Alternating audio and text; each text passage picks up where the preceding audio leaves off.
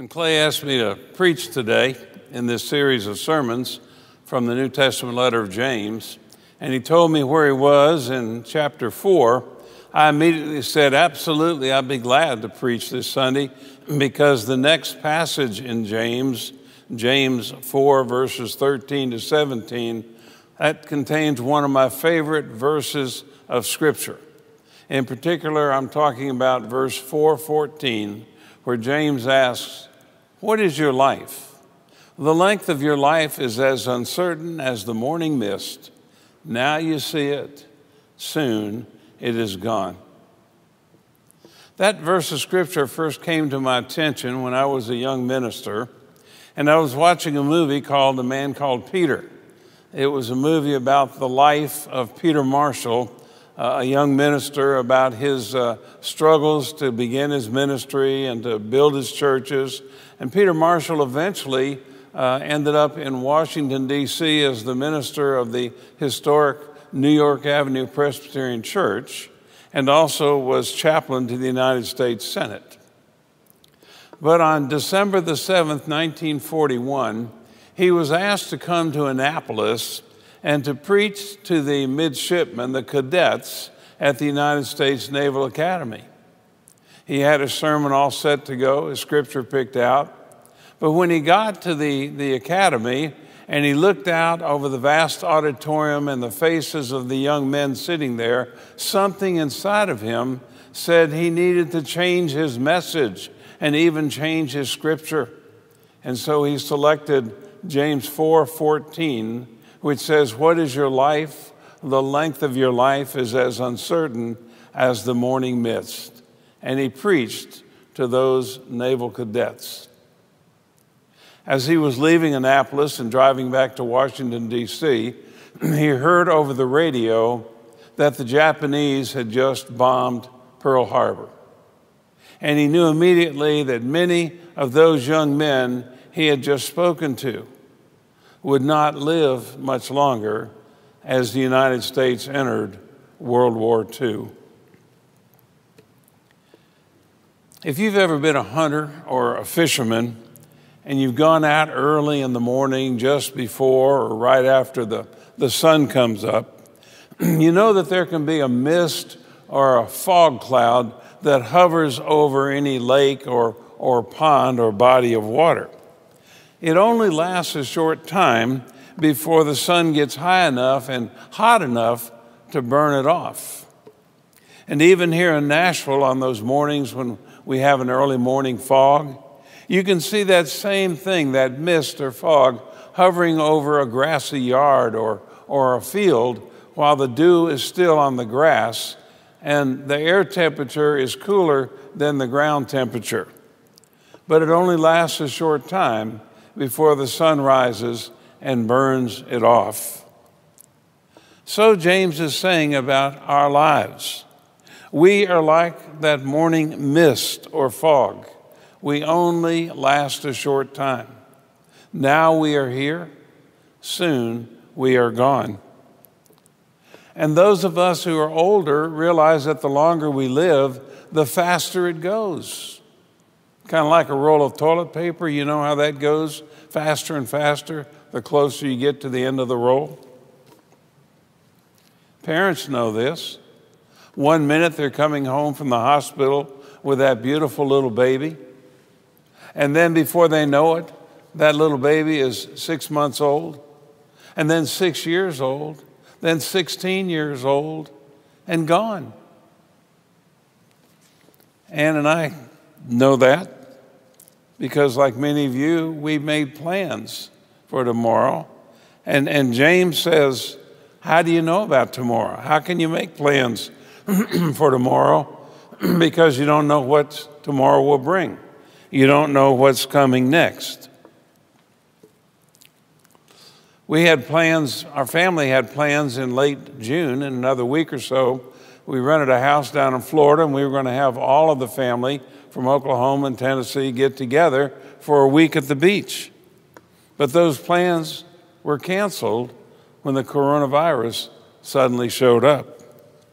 Ann and I also have plans this fall in October to go with some friends of ours to one of our favorite places, Maine, Vermont, New Hampshire, to see the colorful leaves in the autumn, to see the covered bridges, to see Ben and Jerry's ice cream where it comes from. We had our plane reservations. We have our reservations in different bed and breakfasts in all three states.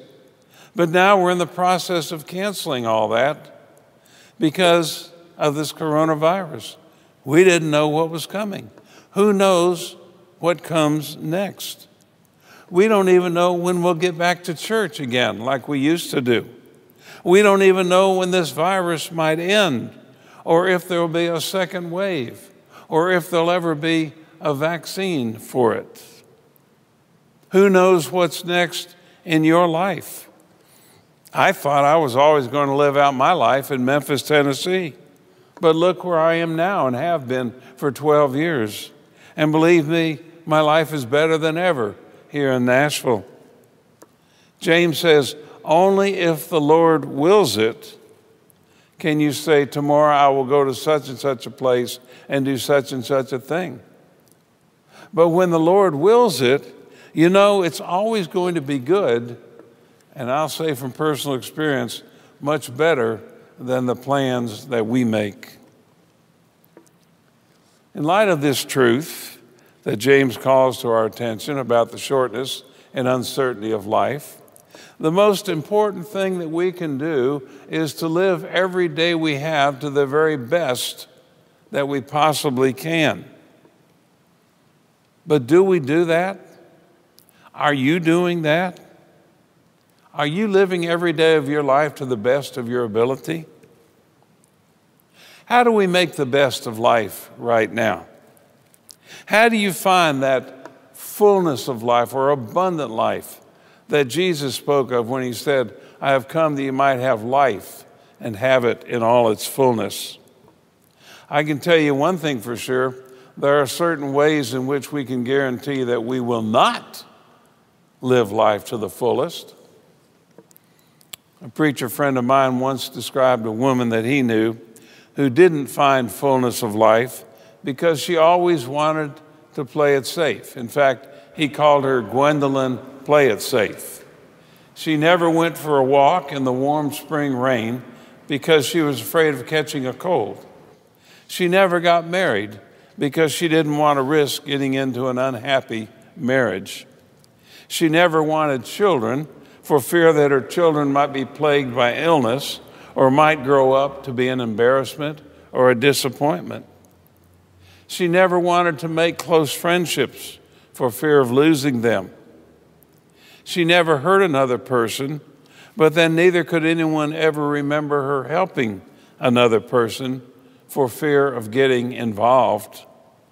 She never went to church lest they asked for money.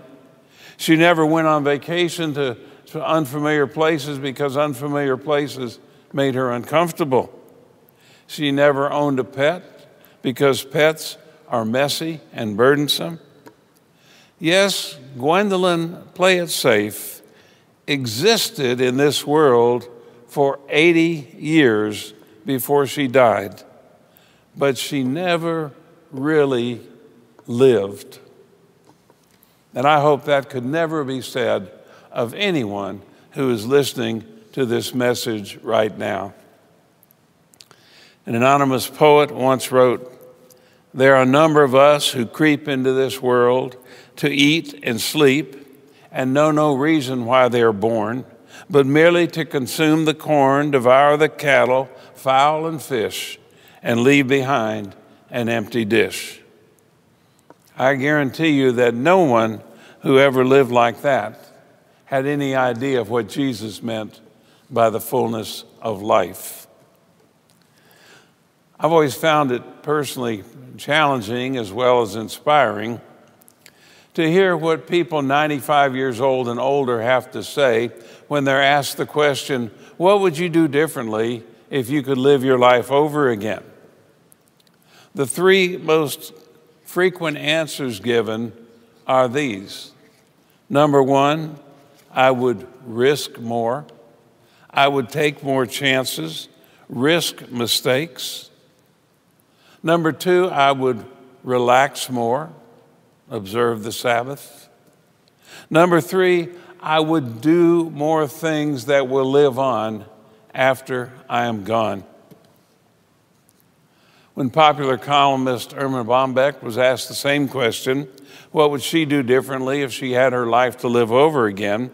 She responded by saying, I would invite friends over to dinner, even if the carpet was stained and the sofa faded. I would eat popcorn in the good living room and worry less about dirt when you lit the furnace. I would burn the pink candle, sculptured like a rose, before it melted in the storeroom. I would sit cross legged on the lawn with my children and not worry about grass stains. Since, as James says, our lives are like the morning mist, now you see them, soon they are gone. And who knows what's coming next? The question is, how then should we live these years that we have on earth, whether we have many years or maybe not so many? We might begin in answering that question by looking at the three most important questions that help us answer that. Number one is the question, Who am I? Number two, Why am I here? And number three, Where am I going? If you can answer those three questions and know the right answers, then you can answer the question, How then should we live? Ralph Waldo Emerson once answered the question, How should we live? when he said, The purpose of life is not to be happy, it is to be useful, to be honorable, to be compassionate, to have it make some difference that you lived and lived well. Of course, Jesus and Christianity have always said clearly that the purpose of life is to love and serve God. And you serve God when you love your neighbor as yourself. So let me end this morning as we talk about the meaning of life and the shortness and uncertainty of life. Let me end with a little poem some of you may have heard before, but it's by a woman named Linda Ellis, and the poem is entitled the dash. She says, I read of a man who stood to speak at the funeral of a friend. He referred to the dates on her tombstone from the beginning to the end. He noted that first came the date of her birth and spoke of the following date with tears. But he said what mattered most of all was that dash between the years for that dash represents all the time that she spent alive on earth. And now only those who loved her know what that little line is worth. For it matters not how much we own the cars, the house, the cash. What matters is how we live and move and how we spend our dash. So think about this long and hard. Are there things you'd like to change? for you never know how much time is left. You could be at dash mid range.